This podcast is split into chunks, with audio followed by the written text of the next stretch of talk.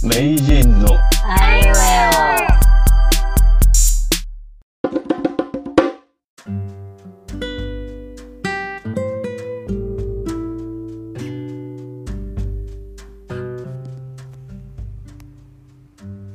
ど素人のど素人によるど素人のためのポッドキャスト。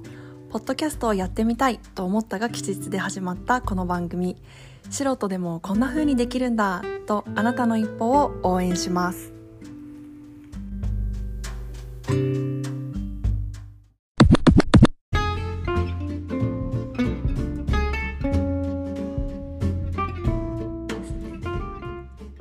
新しいチャレンジについてちょっと教えてください。お新しいチャレンジ。ここでしてますか？この話。実はこあの本編で撮ってました。それなら本編に行きます。あ撮ってない撮ってない。全然全然全然全然。大丈夫ですよ。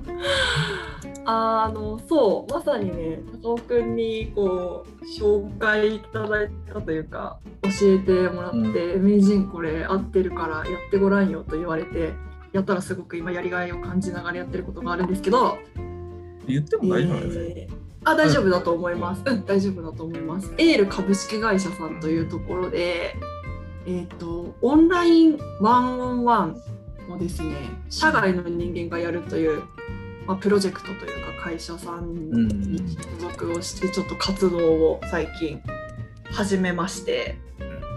うん、通常あのワンオンワンっていうのは社内の、まあ、上司と部下とかが多いと思うんですけどやる取り組みを、まあ、全然関係のない利害関係のない人が入ってお話を聞いて気づきをあのあ、まあ、与えるっていうかちょっとあれですけどね。聞いてもらうみたいなね。うんうんうん。そうそう。促す。気づきを促したり的な。とかそうですね。そうですね。方で。あとそうです。がまあ、人に話を聞いてもらうことでうんと、まあ、悩んでることとか苦しいこととか、そういうのを少しでも取り除くというか、まあ、癒すというか、そういうことを目的にやってらっしゃる会社さんなんですけど、はい、概要欄に貼っときますね、この。あありがとうございます。ありがとうございます。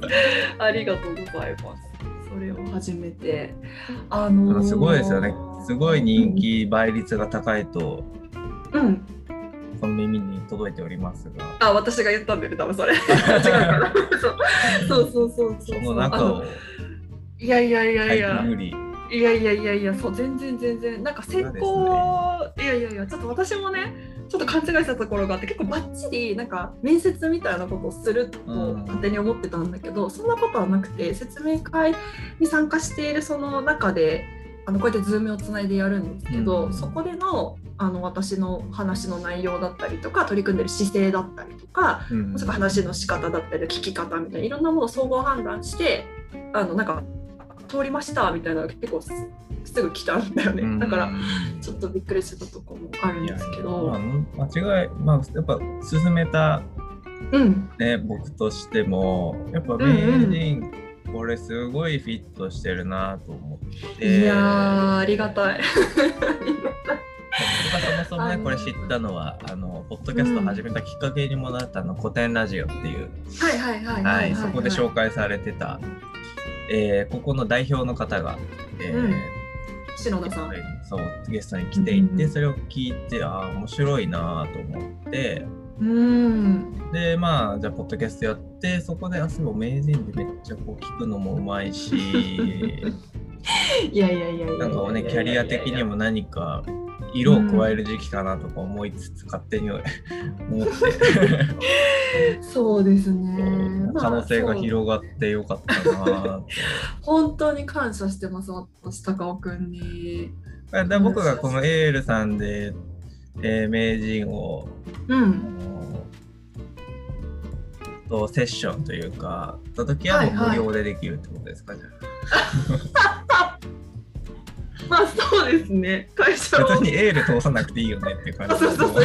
会社通さないで やる感じにはなって。まだまあ厳密に言うと、まあ、デビューというか外部の人にはまだであの研修をね結構多分通算多分10回とかかなぐらいは。あありますよね。しっかりね、そう。やってからやらないとい研修中っていう、そうです。まだ研修中なんですけど、まあ、20, 20のあのオーディションのあそうそうそうそう。使った後みたいなね。今日そう20の話を高木とすごいしたいなと思ってああ、いいです。ね。後で、後で、後で。後でしよう。ハーマやらはな、どれで話せるかな。い。やもうね作業が終わってたのよ。私気づいたんだけど。ああ。20度にそうまあいいやいやまあまあそれはいいんですけど。まあそうなんですよ。ねすごいまあやりがいはねめちゃくちゃあってうん。高くんにネジ向いてますよって言ってもらえて、まあ、別にあのできると思って始めたわけではないんですけれどあのただやっぱり難しいは難しい人の話聞くって。そうそうそうそう。まだこう研修中で向こうも、まあ、割と協力的でしょ？あの会社の人だから。だからこうあの突然会社に言われてワンワン始めてくださいっていう本当のお客さんではないにもかかわらずそうただやっぱりお互いの属性とかバックグラウンドとかを知らない状態でうん、あのいかにお相手があの話あ聞いてもらってよかったなっていう話を引き出すっていうのは。あのめちゃくちゃやりがいもあるしやっぱあと考えないといけないからすごく勉強にもなるしやっぱ難しいっていうのはすごいうん今実感しておりますね私は。人の聞くとか僕がすごいこの古典さんのラポッドキャストでブレーキ、ブレーキって言葉がすごいうんうんうんポイントあのなんか刺さったんですけど、うんうんうんうんまあなんかその人のやる気を阻害するものみたいな感じですね、うん。ブレーキそううん当事者意識が弱いとか、うんうんうん。なんか周囲の邪魔が入ってるとかね、うん。なんか結構そういうのも聞いて僕も今メンバーとワンワンをうん。前にさせてもらってるんですけど、うんうんうんうんはいはい。ねで最近入ったうん。人がですねえっとうん。もともと僕のチームじゃなかったんですけど、はいはい。えーえー使用期間中でその方が今。で7月に入ってきて、でこのん。1ヶ月やってみた結果、まあ、その人は最初営業うんだったんですけど、うん。ちょっとまああのー中途で僕の3つ上かな。うん。えーまあ、ちょっとでもまだ営業のあの知識とか業界の知識がないので、じゃあうん。一旦マーケティングのところで3ヶ月、まあ、研修というかやりましょうっていうのが入ってきたん。うん、なるほどなるほど。でね、はい。で僕は日本の方とお話しするのがすごい苦手だなと思う。それがやっぱなんだろうな。日本人男性苦手。ええー、男性なんだね。男性です、男性。男性年上、人。年上でね、しかもね。全然苦手というかなん、なんかね、うん。対抗意識も出ちゃうんですよね、ちょっと。あ、なんかこおう、う、負けたくないみたいな。開けたこくない。うなんかあるんですよね。なるほどなるほど。まあでも全然ね、うん一応僕の僕がこう、はい面倒を見るっていう形にはなってるんですけど、うんうんうんうーん、うんうん。ワンワンやるべきかなとか思ったり、工藤君がやってるワンワンっていうのは。割とこうざっくばらんになんか別になんて言うんだろうこうこう仕事を今月どうする？みたいな話そういう感じじゃないですね。まあ、うんまずいつもうん。うんうん、えーやってる共通のスタートとしては、え今月もありがとうございました。うんうんでなんか今月どうだった？みたいな。うん。うん、でそこから仕事の話になれば仕事だし、まあ、プライベートの話だったらプライベートの話して、うん。そのその相手によって内容変わるんですけど、まあ、人によっては仕事中心だったり人によってはうん。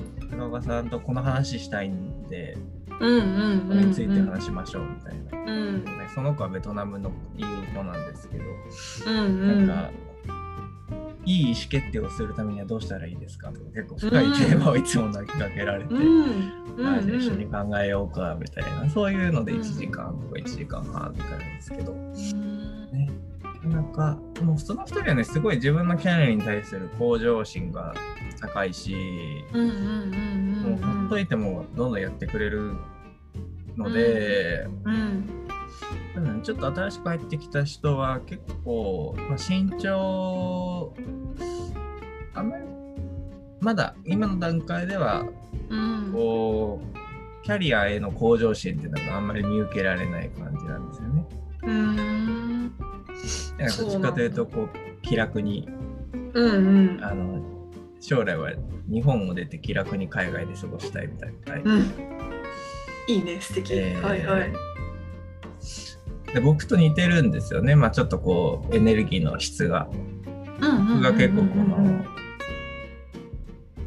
今にし意識が集中してるタイプ？その、うん僕はそのエネカラーっていう、まあ、一つのメソッドがあるんですけど、うんうんうんエネカラー黄色赤青、えーはい。緑、まあ、黄色がなんかこう、今の体験を重視するタイプ経験主義、うん。えーでうん。赤が未来のこう情熱タイプ青がうん。知識とか普遍的なものを求める、えーエネルギーが強い、緑が人間関係とかなんですけど、僕黄色が一番強くて、うん。今のさっき言った2人の、えーよく優秀な優秀優秀というかまあどんどんやってくれる2人はうん。赤と青が強いんですよね。うんうんうんうんなので採用したっていうのもあるんですけどうん。あの自分と違うエネルギーを持ってる人を入れた方がいいなと思って、で、えー入ってきたその29歳の人は黄色が強いんで,、うん。で黄色強い人のマネジメントはむずいなと思いましたなんか。だって結構黄色の人ってその気その時の気が乗んないとうんうんうんうんうん。やらなんかパフォーマンスがめちゃくちゃ下がるタイプなんで、うん。じゃあ僕がもうそういう人間なんでわかるんですよね。うんうんうんうんうん。そっかそっか似ているからこそ難しいみたいな感じなんだね。あーそっかそっえか、ーだからまあちょっとどうしようかなと。しようかないう模索を始めましたね今週は。今週からだったんかですけど。そうかそうかうんそうだからねうそういうちょっとこの辺に関して名人のうん。相談を乗ってもらうことができそう ぜひぜひ。だって名人はそのね前職でも本当にいろんなうん。センサー万別の人たちを見ていって、うん。中でもねこうチームの中でこううん。いろんな人でうん。うんそれはそうですね私であできることがあれば。ーやっぱその聞くとか相手を引き出すみたいな相手のうん。良さを引き出すスキルっていうのは、この時代結構求められる。そうそうそうそう。ん。だから子供ができた時にもこのスキルはめちゃくちゃ生きるなと思うんあ。そうだね。それはね絶対そうだと思う。そこに究極集約されていくなっていうのは聞く力っていうのは。うんうんうんそうだね。なんか多分親とか、まあ、自分とさ親の関係とかあとまあ私の前職のねあうん。の親子の関係とかを振り返っても思うけどなんかついつい私も今そのエールさんの仕事というかさせてもらっている中でなんかこうしたらいいのになとか、うん。あの篠田さん的に言うとジャッジメントとウィズジャッジメントとか、うん。心理的安全性って言葉を使うけどなんかこう答えを見つけようとしてしまうんだよねやっぱり。うんこっち側も、そうあこうねこういうことしたらどうですか？とかでもそこじゃないっていうのもやっぱり難しくって、導く私が導くわけじゃないから役割としては、うんその人がお話をすることによってあこうだったんだな気づいたなじゃあこうしようっていうのを気づいてもらうのはいいんだけど、うん。こっちが誘導するわけではないので役割としては、そこもね実はすごく難しい。そうだななんか、まあ僕大学ね、もうすぐ終わるんで、来月はいはいはいはいはいはいもう期末試験受ければ終わりって感じなんです終わりなんだね。はいはいった後はい。何しようかなって今ちょうど考えてたんで、ちょっとこの辺をしっかり勉強しようかな。勉強,、えー勉強できるものなのかっていうのもあるんですけど。そう難しい。でも難しいんだけど、多分人が私が話を聞く相まあ、今この役割だからね聞く役割をしててこうなんじゃないですかってこの何々さんって今こういうふうにおっしゃってたからこういうふうな方がいいんじゃないですかって言われるより絶対あのご自身で気づいた方がねあのいい結果になると思うしう、ん。何かそう新しいこうじゃあこういうふうに自分の行動を変えようとかあこんなふうに気持ちが変化したんだなっていうのも絶対人に言われるより自分で気づいた方がうん。その後の行動って大きくあの変わるっていう意味で言うと、う。んそうそうそうそう。だから言わずしてうん。気づいてもらうっていうのは、うん。一番そこがやっぱり大事だしそうなった時に私たちの役割って果たせると思うからそう。そこはね課題。だから本当に共感共感の嵐なんですけどそう僕もその、エールさんではないですけどあの、はいはい。生田さんっていう方の、はいはい。まあ、セッションをよく受けていて、うんうんうんうん。セッションっていうかまあこう、まあなんか聞聞くことと、まあ、自分のエネルギーをどうやって出すかっていう。うんうんうんで、うん。やっぱ人に言われて、腑に落ちればできるんですけど、生田さんの理論だと、うん。頭、胸、お腹、丹田で、うん。まあ、一つこうエネルギーのポイントがありますよと。うん。で頭がこう思考的な、えーもので、胸が感情的なもので、お腹が気。でやる気とか元気をお腹のもの。うん。で、まあ、感情だとまあ幸せと楽しい。とかで頭だとまあちょっと知識とかで丹田っていうのが念なんですよね。念ね念じるのねうんやっぱ念からで腑に腑っていうのは念の場所なんですけどうん。日本語よくできてるなと思っていて、うんうんうん。ね、腑に落ちるってことはその念に到達してで念からこうアクションできるっていうのがやっぱ人間一番強い、うん、例えば頭では分かってても気持ちがやりたくないものってあるじゃないですか。頭でやった方がいい。例えばそれこそ宿題とか頭ではやんないけどなとか受験勉強もそうですけどうん。始めないと思っ始めたいと思っててもえーなんか気気が乗らないとかやる気が出ないっていうのはお腹から、うんここのエネルギー年気上、えー頭が一本で通るとその人のパフォーマンスが爆発するっていう。感感じなんですよねでやっぱ、はいはいはいはいすごい受験勉強とかでも仕事でも、うんこの仕事をやるああ楽しい。めっちゃやりたい。あーで頭が回るってぐるぐるぐるってみたいな。うん。フロー状態っていうのはやっぱ念からこうエネルギーが出てる状態。うん。それは結局でも人から念にこう影響をもらうっていうのはあんま持続力がなくてやっぱ自分で見つけて自分からこう出していくっていう。うん。まあやっぱこうパフォーマンス。ででその生田さんのあのーな講義というかその中では自分でそれを出すっていうトレーニングをやってるんですけど、なるほどね。はいはいはいはいはい。やっぱりねだからで一人で難しい人はその聞いてもらうことによって話してうん。気づいて念に到達してやる気が出るっていうのが一番いいのかなっていうなんかそのくらい共通するのかなとは思うんですけどね。どうしてもねそうこう頭ではまあメリットでいいって分かってても、うん。実はその下の方で胸とかお腹気の方で何かこう、うん。ブレーキかけてるものがあると、うん。結局その場ではよかっいい感じに終わるけど持続、うん。次の日にね持続力がないというか、分かりましたやりますで次の日で1週間後どうだった？なんかでもできなかったんですよねみたいなのってうん。よくあるじゃないですか。うん。あるあるあるあるある。でそれをこうどの部分で引き出してあげるかっていうのもすごい重要だなと思って、そうね本当にそうですね。いやちょっと名人あの教えてください。この何を？エールのあれが始まったら僕に。うん。あのそのまあテクニック的な部分と気をつけなきゃいけないところみたいなちょっと。そう教えてもらいたいですね。あの本当はねお金を払って払うべきのある価値の多分いろんなことを今名人そんなことないよ。そんなことない絶対。あまあエルさんはね。エルさんに対してはそうかもしれないですけどそういういただければな。